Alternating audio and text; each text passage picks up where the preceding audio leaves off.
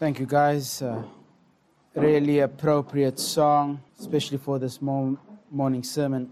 We reach our final section, final part of verse 27. So I'm able to finish uh, the first chapter. Only took 25 sermons, but thankfully uh, we are able to get it done and um, bring closure to this first chapter. We'll be talking about this morning is how we are to keep ourselves unstained from this world. 19th century Baptist preacher, most of you know him, Charles Spurgeon, said, How many of you look around at society to know what to do? You watch the general current, then float upon it. You study the popular breeze and shift your sails to suit it. True men do not do so. You ask, is it fashionable? If it's fashionable, it must be done. Fashion is the law of the multitudes, but it is nothing more than common consent of fools. The world has its fashion in religion as well as dress, and many of you are feeling the pressure. End quote how true these words mirror the visage of the church today. Many Christians make the mistake of thinking political conservatism is equal to evangelicalism. We confuse sentimentality with sanctity. While we speak, there are generations of Christians that are called upon to exchange their faith in Christ for death because they cannot compromise on their conviction that they have a Lord and Savior who is absolute in and over their lives. And yet, some of us are scared of a world that is adding pressure. It has become commonplace for people in the world to be cancelled for political views. But the problem is not that people are getting cancelled. The problem is how we are thinking about those people. We equal their cancelling to being killed for their faith.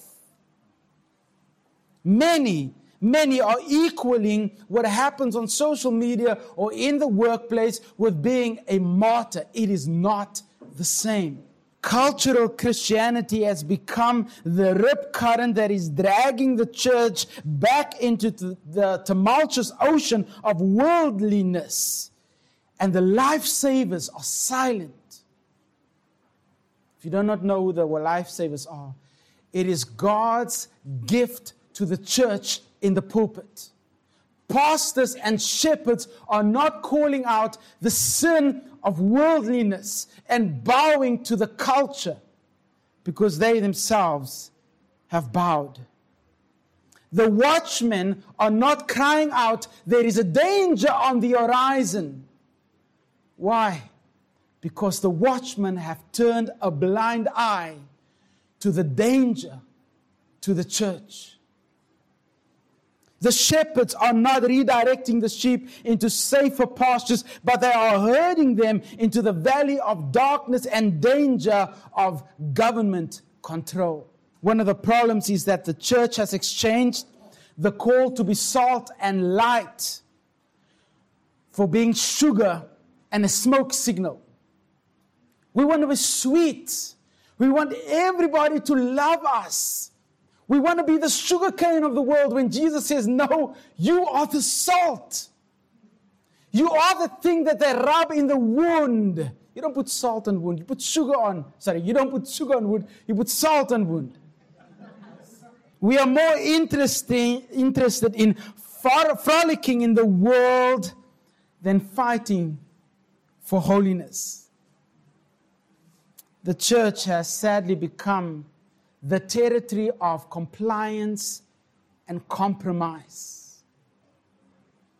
The church world distinction has been muddied by church world relationships. You understand what I'm saying, right? There is no longer that the church is outside the doors, and this is Sir Charles, Charles Spurgeon's words. You look for the church and it is in the world. You look for the world and it is where? In the church. It seems that more and more the church in our age seeks the approval of the world. We want to win the favor of the world instead of gaining in fervor for the Lord. John MacArthur, in his book, Ashamed of the Gospel, says this, and I quote The church has accommodated our culture by devising a brand of Christianity where taking up one's cross is optional or even unseemingly. Indeed, many Christians of the church sorry, many members of the church in the Western world suppose that they can best serve God by being as non confrontative to the world as possible. Having absorbed the world's values, Christianity in our society is now dying. Subtly but surely, worldliness and self indulgence are eating away the heart of the church, end quote. This was not written this year or last year. This was written 30 years ago. And it is still true today. In fact, it has gotten worse. The church has forgotten its place in the world. It has compromised and conceded on many levels, which has resulted in the fact that the church has lost its distinctiveness in this world. So, what should the relationship to the, to the world be? What should we do with the world? Should we be a separatist, identificationalist, a transformationalist, an incarnationalist, or a syncretist? Those are the common ideas that are purported for how the church ought to relate to the world. The separatist says that we must withdraw from the world at all cost. Don't engage the world, don't live in the world, go live uh, on an island and don't do what the world does. They believe that the church has n- nothing to do with the world. This is exemplified in the Mennonite and Amish groups of the 16th century. The identificationalists, they say, well, God works both in the world, through the state, and through the church. He works in the world both through the state and through the church. So therefore, Christians must become both kingdom citizens as well as earthly citizens, fighting the world through the governments. For instance, Joseph, right? He rose to power in Egypt. He converted the world, did he? No, he did not. Daniel, they use as an example. He became an, an advisory to Babylon and Persia. So he converted the world, did he? No, he did not. We have Jesus who identified with tax collectors and sinners, and he converted the world. Did he? No, he did not. Then you have the transformationalists. They believe that the power of Christ will transform culture. This is often spoken about in the various social justice circles today. We hear of the transformative power of the gospel, not in the lives of people, but in the culture. Social transformation. And they use the Geneva government in, uh, in cahoots with Calvin to demonstrate that government can be transformed by Christians. Then you have the most common and permanent view, which is the incarnationalist. They believe that we have to mimic Jesus by incarnating the truth to the world. Yeah, I don't fully get this one, but I'll tell you what they say. This is modeled after Jesus, for he separated from the evils of this culture, but identified with the institutes and the people of the culture to transform them from the inside out. Hmm. Did Jesus do that? Did he convert the Roman government? He did not. Did he, did he convert the social status of Israel? He did not. Did he change the world? On a spiritual level, he did. But socially and practically, he did not. Jesus didn't come to change the world on a social level, he came to change the souls of men. Then we have the syncretists, which is what we are seeing today. They are not so much focused on the external effect of the church on culture, but they're more interested in taking what is in the culture and syncretizing it. Is that a word? Synchronizing it with the church. I, I make up a lot of words if you don't know me. Where should we fall on this paradigm? Should we, should we aim to be a separatist or syncretist? Should we separate from the world or merge our philosophies with the world? None of these things that I've just mentioned is what Christ demands of his church. None of them. There are some good elements in them, but they don't dictate how the church ought to live in a world that is wicked. Only Christ has the divine demand, that's American, the, the divine demand upon his church. Only he can regulate how the church ought to relate to the world. And that is what we will look at this morning. So, to help us, we will begin by looking at James chapter 1, verse 27, and only the last phrase of 27.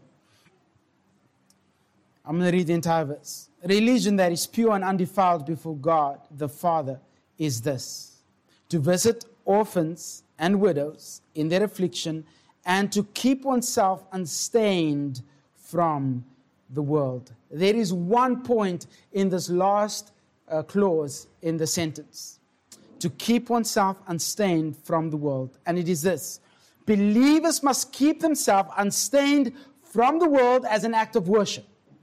That is it. That's all that he wants to convey. If you forget everything else, understand that we are to live in a way that honors our Lord as an act of worship. That's the point that James is making. God will accept worship that is not polluted by the world. Now, in this section, James connects the practical implications, the outworking or the application to one verse. And I said to you when we started the section that there are three verses that is substantially important. It is the uh, theological um, bombshell, as one of my theology professors said, of this book, verse 17, 18, and 19. Every good gift and every perfect gift is from above, coming down from the Father of lights, with whom there is no variation or shadow due to change. Of his own will, he brought us forth. New birth comes from God from above. He is the one that gives life to people by the word of truth. That's how he does it. That we should be a kind of first fruits of his creatures. So that we, this is the, the New Testament church in, in the book of Acts, those first saints, they would be the first portion of the harvest that God will give to this world. Know this, my beloved brethren, brothers. Let every person be quick to hear, slow to speak, and slow to anger. What is he talking about? When God changes the soul, in verse 18, when he changes the man or the woman, what happens? There's an immediate change in the way that they live. They should then be quick to hear, slow to speak, and slow to anger. When you are changed by God, there is a change in the way that you live. There is a change in the way that you conduct yourself in this world. And this is what James has been elaborating on in this entire section from verse 19 through to verse 27. So we are now in the application aspect of the impact of verse 18. So if God saves you, how would it look in this world? Two ways visit orphans and widows in their affliction. Go be with those who are suffering. Love them in the affliction. Don't abandon them. Don't pay off their debts. Go suffer with them, is the point. And then, secondly, keep yourself unstained from the world. these two essential acts show what true worship looks like in a believer's life. Caring about those whom God cares about and rejecting that God rejects. Loving the widows and orphans, rejecting the world. The last aspect about the world is under consideration this morning. The question that this passage evokes or raises is twofold, or are twofold. Number one, what does it mean to keep oneself unstained from the world? That emphasizes meaning. What does it mean? Secondly, why do believers need to keep themselves from the world? That is the reason. So we're going to look at meaning and reason in this one final infinitive clause. So, firstly, what I want you to take note here is that separation from the stain of the world is imperative for the worshiper. Separation from the world is what God desires for his church. What does this mean? So, James wrote to a Jewish Christian community that were facing persecution. Under the threat of persecution, the readers were considering to compromise their faith, their commitment to Christ. They were tempted to accommodate themselves to worldliness basic to all that James says in this letter is his concern, his pastoral concern, to stop the readers from becoming subjected to worldly values and philosophies, to give themselves wholly to worldliness instead of giving themselves to the Lord. Resident in the section, we have an element of what it means to be hearers and doers in this world. James wants us to know how we ought to walk in relation to this world. So let's begin by looking at this last part of the verse. To keep oneself unstained from the world. It seems pretty simple, and it, and it is. You will see a lot of overlap between my two points because there is an overlap between them. The sentence literally reads, unstained oneself to keep from the world. Now that makes very little sense in normal English. And so it is reworded in English to make a lot of more sense uh, to the modern day ears. Unstained oneself to keep from the world. The adjective unstained is pushed forward. Why? Because James wants him to think about this first and foremost. This word unstained can be used in a variety of different contexts. For instance, it can be used in a religious context where it means the highest or best quality, therefore untainted and unstained uh, thing, the one that is without defect or, or the one that is spotless. What does that conjure up? Images of the Old Testament sacrificial system. In fact, it is used by Peter in 1 Peter chapter 1, verse 18 and 19. Listen to what he says knowing that you were ransomed from the few futile ways inherited from your forefathers, not with perishable things such as silver or gold, but with a precious blood like that of a lamb without blemish or spot. That is that word there, blemish, unstained. He uses it in similitude to how it was used in the Old Testament. The lamb had to be with no spot, it had to be clean. So, James, in the context of worship, says, This is what God requires of you. This is the unstained sacrifice of worship. What, when it relates to character and virtue, it speaks of being pure or without fault. But for the most part, when it speaks about this sacrificial system, the lamb that is pure, that is spotless, is in view. James interestingly says, Keep yourself unstained, not bring an unstained lamb. Understand what he's talking about here. In the context of worship, these are Jews where do they go to make sacrifices? To the temple. What do they take to make sacrifices? Well, either doves or whatever animal it is, but it had to be pure. It had to be a spotless animal. Where are they? Not in Jerusalem anymore. Why? Because of Acts chapter 8. 7 and 8, Peter's uh, stoned. Chapter 8, persecution breaks up on the, uh, out on the church. So they're no longer in Jerusalem. And he says to them, You who are removed from Jerusalem, who cannot bring sacrifices to the temple, don't worry about it. Why? Because you yourself, you're the sacrifice. There is no lamb that needs to be offered on the altar anymore because the lamb has already been slain for your sin. So all that God requires now is you. You live for Him. Give yourself, is what He's saying, as a sacrifice. Why this word understand? Because the world is dirty. It's that simple. It is not pure, it is not holy, and it will never be pure and holy. 1 John 2 15, 17 says this Do not love the world or the things in the world. If anyone loves the world, take note of this the love of the Father is not in him. Ooh, it's getting hot now, right? But listen to this.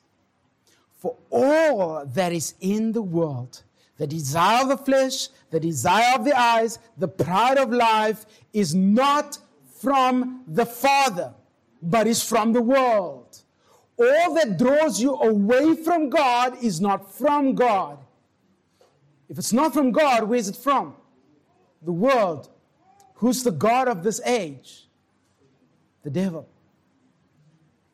Verse 17, and the world is passing away along with all its desire, desires, but whoever does the will of God abides forever. Huge contrast. You want to live? Abide in the truth.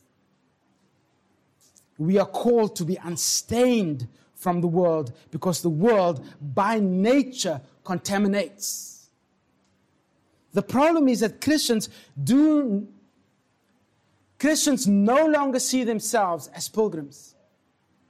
When last have you thought of yourself as a passer through, a, a, a sojourner, or if Peter was preaching, a sojourner? A pilgrim in this immoral world. No, we don't think ourselves as pilgrims anymore. We think of this world as our home. That's the problem. The kingdom of this world has invaded the desires and the passions of the Christian. We no longer desire the things which are above, but we desire the things that are that, that is below in this world. The reason why it's so hard to give up these earthly things is because we have not yet grasped that all that you possess does not belong to you. It's been gifted to you by God. And so you don't own it. Your house is not your own. Your car is not your own. So if God takes it, He didn't lose anything, He just took it back. But that is hard to hear. Why? Because this earth, this world has become what? Our home. We've made a nest. We've set out for retirement and just to live out the rest of our days until we're gray and old and die. That is the plan for the future. I just want to reach retirement age, then my work on earth is done. I dare you to find retirement in the Bible. Stop looking, it's not there. The problem is that you have not realized that the fluff of this world is temporal and has no eternal value. You have not yet come to grips that the world's opinion of the church does not matter to God. That is the biggest point that we stumble on. God doesn't care what the world thinks about his church, but he does care about what the church does and who the church is in this world. Those who are described here that I've just mentioned, these people, they struggle with a deep, faithful, ongoing devotion to the Lord. Why? Because the world is lekker. It's lekker. It's sweet to the taste. But that sweetness is like gumahara. For those of you who know what I'm talking about, I don't know what it is in English. That's all I know. Candy floss. Okay, so you know. It's like gumahara. You bite into it, but there's nothing. It's sweet, but it adds nothing to your life. John says this world,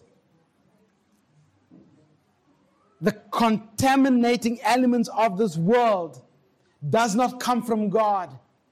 All that you are biting in is gumare, it's fluff, it's air, it's nothing. It adds no value to your life. Gives you a different perspective of life, doesn't it? What the church forgets is that the world and its deceiving offers is coming to an end. Listen to verse 17 of John 1 John chapter 2.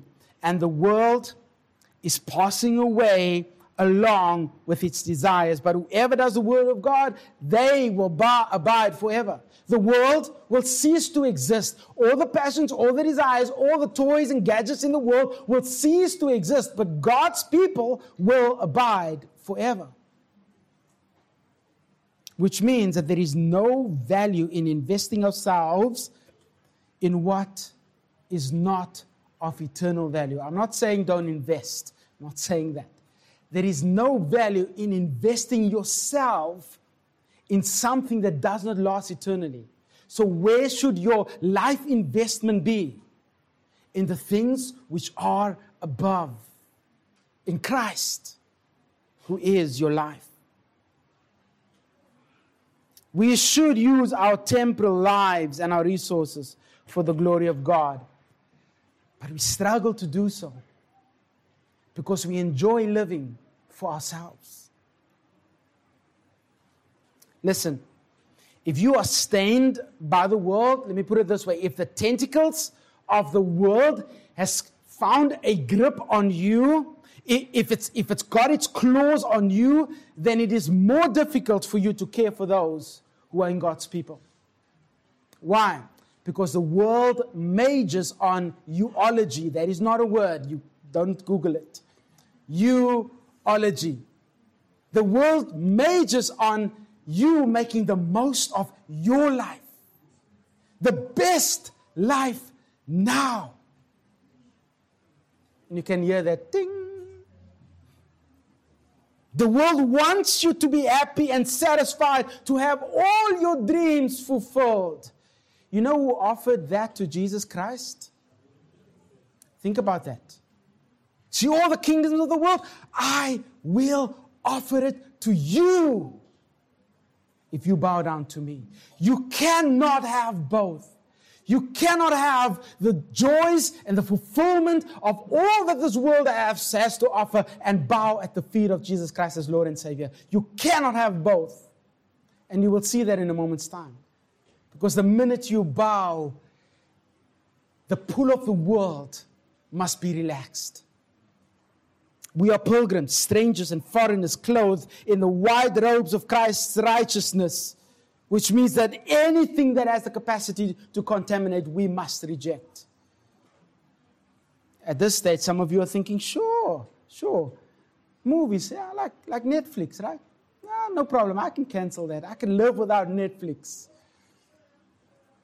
Anything visibly, visibly bad, yeah, I don't, I don't do weird searches on the internet. I don't need the internet. I can go off grid. I'm, I'm good. I'm good. I could, I could do that. And some of you who are of the colored race would say, um, yeah, those lowriders. You know, when you drop your car, and you put those spinners on. Those things, I, I could do without that. No problem. No, no problem. No problem. I can give it up. However, James puts no limitation on what he speaks about here. He says, look at the text. Keep yourself unstained from the world. If you're not getting it yet, it may, it may hit home when you get home. The entirety of this world system, all that the world has to offer, keep yourself unstained from it. That is, the entire system of this world is compromised. there is a moral overtone in this. It implies that there is no area that the world has not contaminated. What about those lekker hip hop music? What about those music? Huh? What about those things? Hey, now you're stepping on my toes, Pastor. Don't, don't go there. That's my music. Ever listen to some of the lyrics? Are we okay with swearing and, and we okay with blasphemy? We okay with those things in music because, oh, it's just music. It's innocent. It, it, it hits my, my, uh, my beat bone. It causes me to, to jive. There is nothing that the evilness of this world has not contaminated. I'm not giving you a list of things to do. I'm trusting that the Lord to bring conviction in your life because everybody's on a different level here. Now it's getting a little bit more personal. Well, it's going to get a little bit more hot under the collar, collar. Listen to this. The, the, consider this. The, the present tense, it's not a verb, it's a verbal form. Uh, the present tense element of this word, keep, to keep, calls for the believer to exert constant vigilance to remain unstained. This is an ongoing, everyday kind of thing. This is not, oh, I'm going to do it next year. Or, you know, when, when New Year's Day comes out, uh, about and we have what? New Year's Day resolutions, I'll do it then. No, this is a day to day resolution that you will kill yourself to the world and you will kill the world to yourself.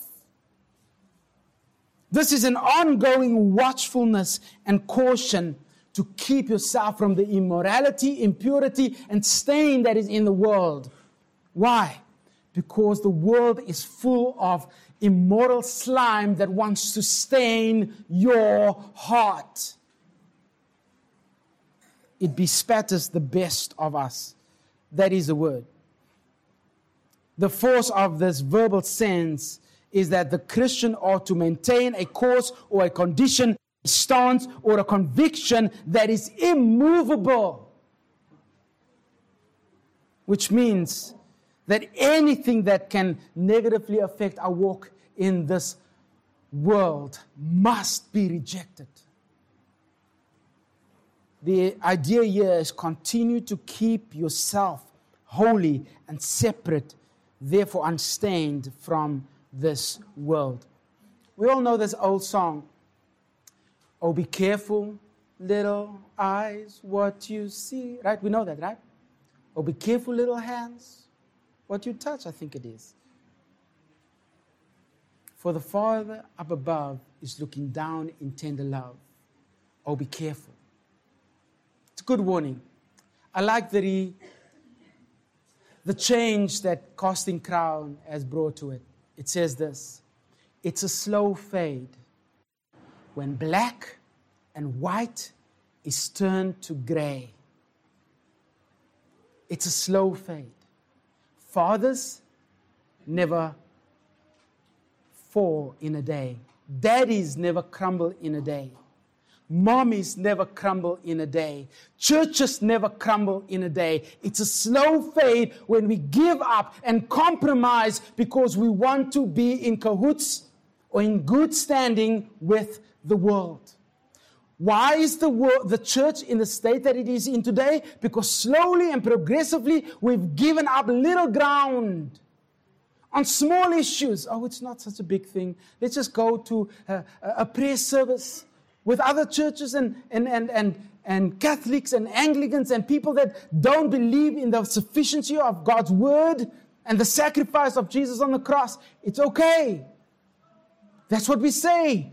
We give up little things, and then before you know it, black and white is no longer black and white, but it's a gray area.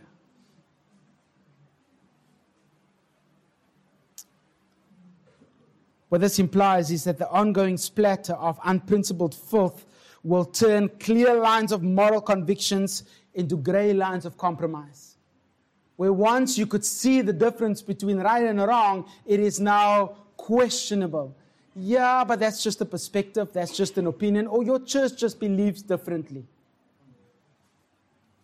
Whatever, However, James is calling for a clear line of demarcation and separation. And I will prove to you that this is separation.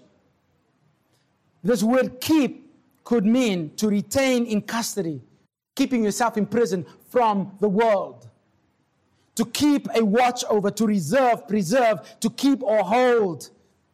The idea is to be, persist in, undisturbed from the world, to be faithful in the course of holiness.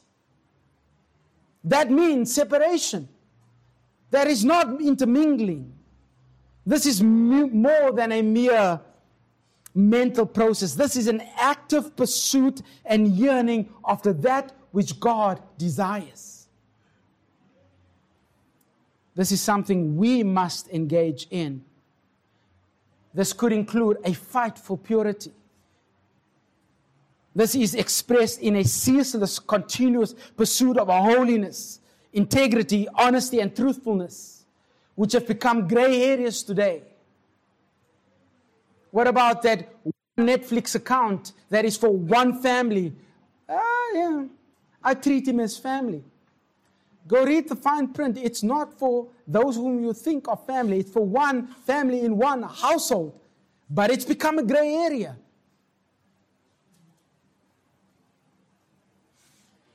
Jesus said, If your hand causes you to sin, what should you do? Cut it off. Now, please, those of you who are literalists, he does not mean go home and go sew your hand off. It's an idiom.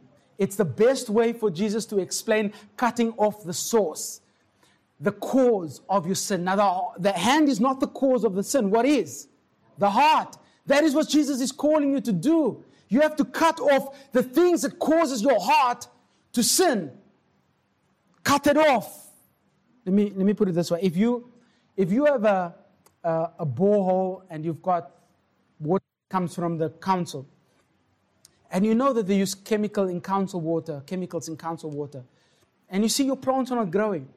But the minute you use your water that you get from the earth, no chemicals in it to clean it up, and you see that you, hey, my, my Veggies is growing nicely with that water. It's brown, it's ugly, but it, it, it works. My vegetables are nice and fat. And then you, for a month, you use the council water, which they try to clean up for us. But you see that nothing's happening. It's not growing, not producing any fruit. What are you going to do? You're going to cut off the thing that does not cause the right kind of growth, right? We know that from natural life. But when it comes to the spiritual life, what do we do? Ah, just a little sip it's not so bad. You know, maybe I can mix that, that poisoned water. It's not, it's not poisoned water. That water from the council with this black water. Maybe it will taste a little bit better. Maybe. James says, no. You need to do something. You need to do something drastic. And this is it. You, look, look at the text. Keep oneself. That is you. You have to do it unstained from the world. It's not going to happen naturally. It's not going to happen to, to you supernaturally. God wants you to do something about your involvement with the world and the world's involvement in your life. Now, He does not say, keep yourself from the world. That is a completely different sen- sentence. He says, keep yourself unstained from the world. Don't be influenced by the world. Don't be changed by the world. Don't be affected and stained by the world. This is a call to separation. The church is not to be like culture. The church is called to be holy, set apart, unlike sinners around them.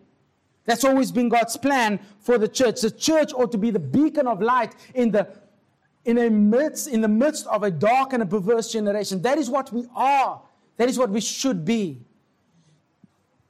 Romans 12, 2. Do not be conformed to this world Colossians 2 20. If you died with Christ, why do you live as if the world has a hold on you?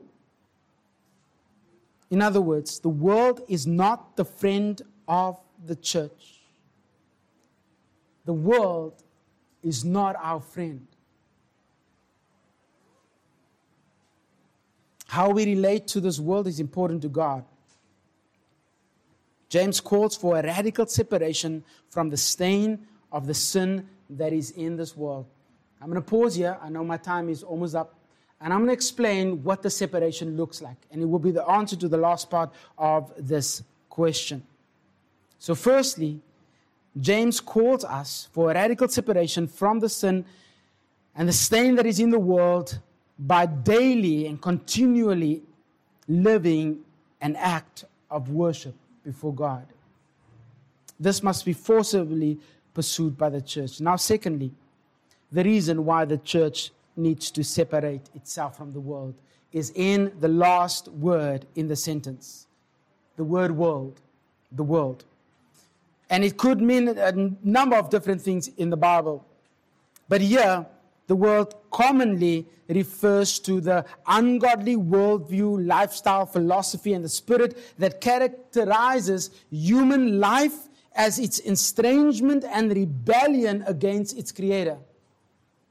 It's the world that stands opposed to God. That is what James is talking about.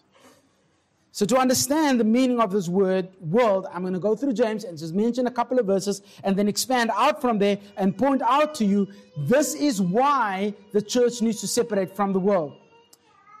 Look at chapter 4, verse 4. You adulterous people.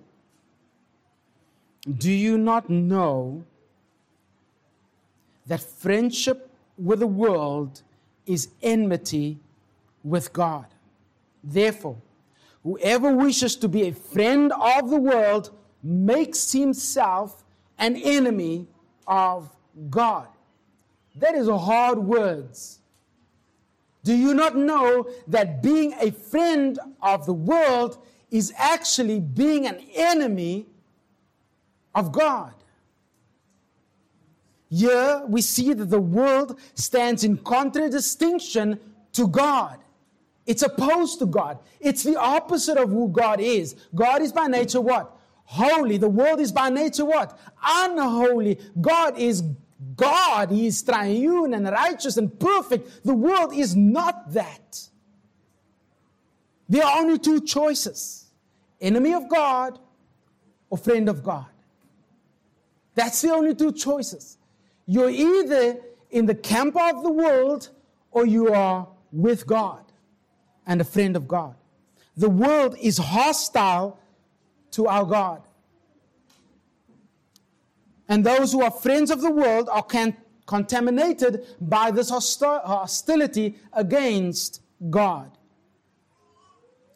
Listen to 1, uh, 2 Peter 1, verse 4 having escaped, speaking about the saints, having escaped from the corruption that is in this world because of sinful desire. Speaks of us escaping the moral depravity and ruination that is in this world. This world is corrupt to its core. It has no moral compass. It has abandoned a morality, a natural degradation that touches every corner that this world governs. 2 Peter chapter 2:20 For if after they have escaped the defilement, defilements of the world through the knowledge of our Lord and Savior Jesus Christ, take note of this, they are again entangled and in them overcome. The last state has become worse than the first. What does he mean by overcome? What are they overcome by? The defilement that is in the world. Listen, you cannot spend time in a mud field without getting mud on you somehow. It will get on your feet.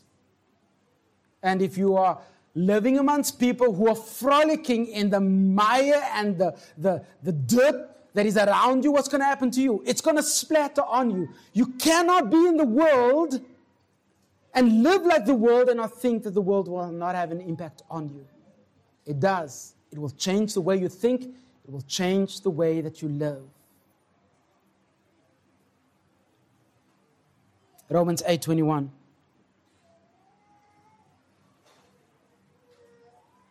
I don't have it in my notes, so I'm just going to turn over there.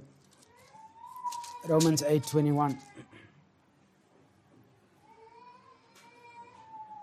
For creation verse 20 was subjected to futility, futility willingly, but because of him who subjected it, in hope that the creation itself will be set free from its bondage to corruption. Take note of that bondage to corruption and obtain the freedom of the glory of the children of God.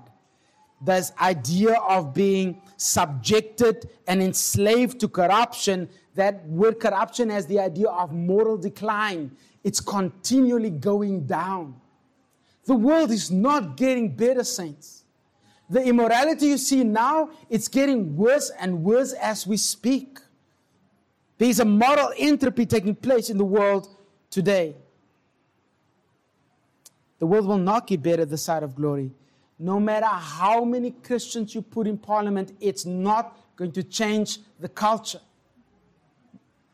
The world as a system is in opposition and rebellion towards God. This is not a good picture of the world. James, in cahoots with the other apostolic writers, knows exactly why believers do not have to, do not, should not live a life stained by the world because the world is immoral, it's filthy. But there's another reason. John chapter 15, and I want you to see this. Go back to John chapter 15.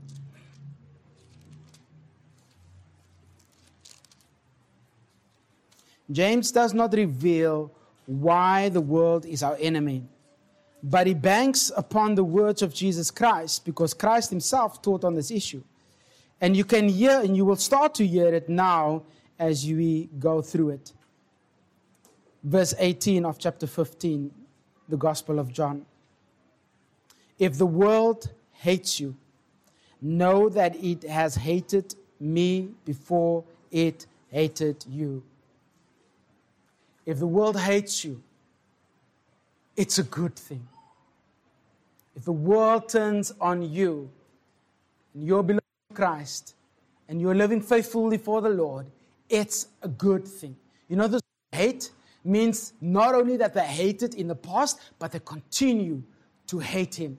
This is not just the people in that time. This is an ongoing hatred that is spurred on by the enemy against Christ and his people. So if they hate you because you are mine, guess what? You are doing good. It's actually good for you to be hated from the world. But today, we are so concerned that the world does not think well of us. Look at verse 19. If you were of the world, the world would love you as its own. But because you are not of the world, but I chose you out of the world, therefore the world what?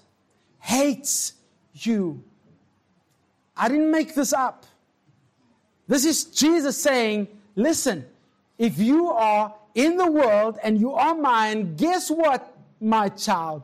They're going to hate you. Why are they going to hate you? Because they hate me to the core.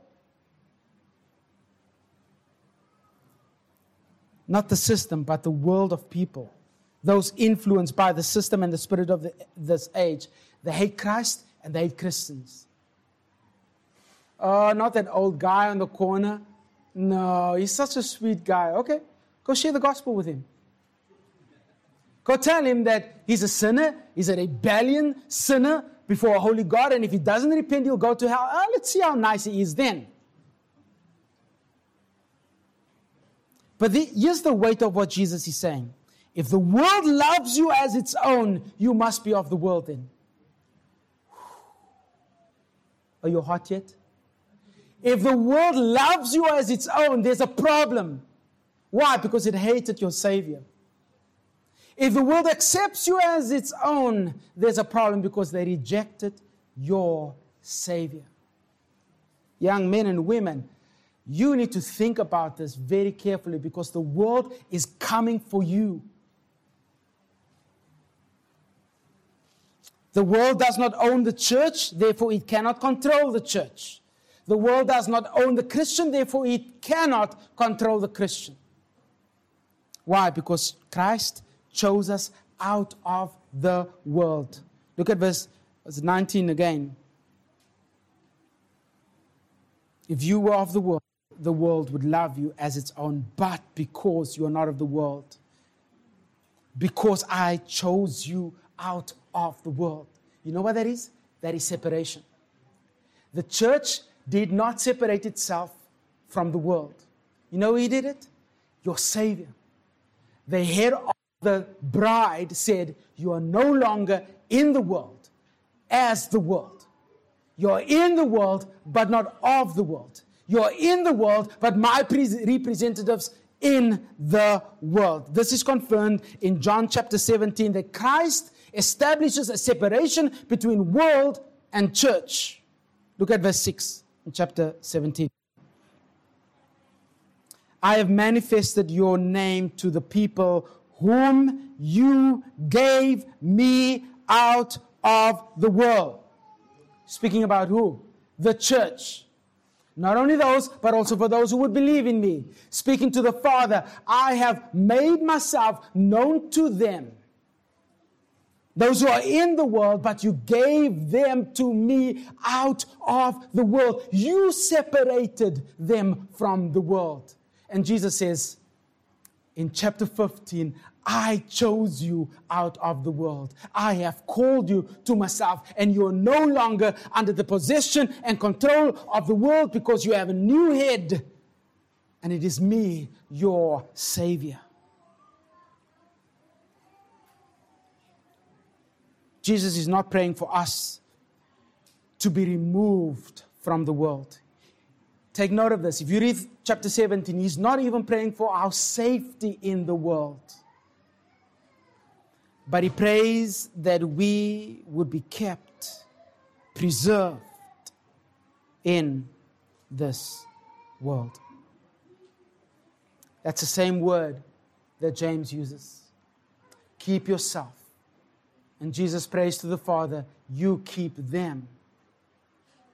You keep them. Jesus didn't pray for your safety, He prayed for your sanctification. You get that? He did not pray for your safety because He says they will kill you, they will hate you. But He did pray for your sanctification. That means He prayed for you to be set apart, to be holy unto God in a wicked world. That is the world church distinction. Set about by Christ. I don't have to cause and force the church to be separate from the world because Christ has already done that. The problem is that the Christian world has become so infatuated by an incorrect ideology that the world must approve of the church. We think that we have to be in good standing with the world in, in order for our gospel and our testimony to be authentic. Well, then Jesus had a problem because they hated him. And he says that if, I, if they hate me, what are they going to do to you? They will hate you and kill you for my name. We have fallen prey to the lie that the church is to be liked by the world, to be accepted by the world. Listen, Jesus drew a line in the sand and said, That is the world, that is the immorality, immorality in this world, and this is my church set apart unto holiness. You are not the world, is what he's saying. We have been deluded to think that we must be loved by the world and respected by the world in order to have a testimony in this world. That is a lie of the devil. It is not true. The Bible gives the complete opposite view to that. Complete opposite. Jesus was hated by the world and it still hates our Savior. You are in good standing with your Savior, and that is all that matters. We are fooled into thinking that our testimony before this world needs to be connected with our standing in this world. Listen, the world will only like you and cuddle up to you as long as you keep your convictions, your morality, and your savor to yourself. Then they will love you. The minute you speak of an authority that is higher than government, oh, no, no, no, no, no, no, no. You're being civilly disobedient. then you are stirring and they don't want to stir. How dare you say something like that? And they'll cancel and hate on you. The minute you say that I love Christ and I cannot in good conscience support abortion, they will cancel you and hate you. They will rationalize, oh, these benefits for humanity. But the blindness of their hearts cannot see that murder is murder in the eyes of God. How dare you mention abortion is murder? They will hate you for it. The minute you mention the government does not regulate worship, parenting, marriage, gender, and what we do to our bodies, they will hate you for it. Why? Because they think they have control over us. Listen, the church does not belong to this world or the government, it belongs to its Savior. Let me be real with you being part of mainline cultural Christianity is easy. It is easy to walk the line with others. It is hard to stand on the Bible and say, I will never compromise. I will rather die for my faith than give in to this world. That is hard. That is what we are called to do. Some of you will lose your job. Some of you are going to be hated by this world. Some of you are going to suffer. Some of you are going to think, oh, am I doing the right thing? Look at all the cool Christians there in the corner with the world having a party, and here I am alone without a job. Alone. Maybe, just maybe, this is not such a big compromise. Yes, this is what Christ has called you to. Too readily have we sung the song, All to Jesus I surrender. All to Him I what? Say it. All I give what? Freely. You sang that before? All to Him I freely give. Well, guess what, believers? It's time to cash in on that profession. All to Him, all to Him. I freely give. But what if it's your job? What if it's your house? What if it's your bread? Or maybe it's not all. Maybe I didn't mean it. We are naive to think that the world's reception of us is somehow God glorifying. It is not. The only thing that God requires of you is to walk in holiness before Him. Let me end on this. We are told we need to build a bridge with the world. Build a bridge. Build a bridge. Build relationships with the world. That's the bridge. So that they can come over the bridge to Christianity. But don't share the gospel yet. Don't be so hard on them. Build a bridge. Tell me, how can a blind person find the bridge? They don't see the bridge. What they do not need is a bridge, but they do need a bloodstained cross. That is what you need to share. That Jesus died on the cross for your sins, and if you don't repent, you will end up in a lost eternity. But that's not what they want. They will hate you for that message. The world wants compliance. Saints, consider the state where we are today. Cancel culture, LGBTQ, wokeness, BLM, losing your job because you don't want to take the vaccine. The church is being pushed to the periphery. And some of you will fall, some of you will give in. Devotion to Christ is costing more now than it did four years ago. You are thinking about things now that you did not think four years ago. The world is not a friend of the church. What COVID, wokeness, BLM has revealed is that there is awakening, a revolution in the church that is geared to appeasing the world.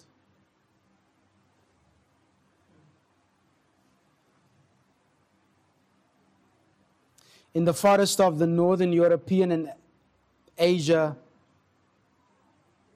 regions is a little animal called the ermine known for its purest white fur, the outer coating of his skin. He loves to keep his fur clean, never soils it. So he licks it, cleans it, makes sure that nothing gets on it. Fur hunters know this. And so what they do is they go and find the home of uh, ermine and they put muck and mire, everything dirty that they could find, they put it on the inside of the entrance to his house. And when the ermine is being chased around by the dogs who don't actually kill them, they get to the home, but they cannot go in. Why? Because it's muck and mire and, and dirt on the entrance to his safety zone. His safe place is one step beyond the mire and the dirt that is at the entrance. But he chooses not to go in. Because for the, for the ermine, his purity is far more important than his life. And so he stays outside and dies because he does not want to stain his fur. That is right there. The entrance is right there to safety. And he does not dirty it. I don't know if you get the picture, but that is the Christian in this world. Your purity Christ is far more important than your life. Father, you have given to us a Savior who died for our sanctification. And in John 17, he prayed for our sanctification. Help us, O God. This world and all its immorality is infringing and encroaching upon us very quickly. Oh God, help us. These are difficult times and we need your help. Forgive us for the compromises we have already made. Forgive us for the ground that we've already conceded. And help us, Lord, to live in this world pure and holy lives for you. Magnify yourself in our lives as we give thanks in Christ's name. Amen.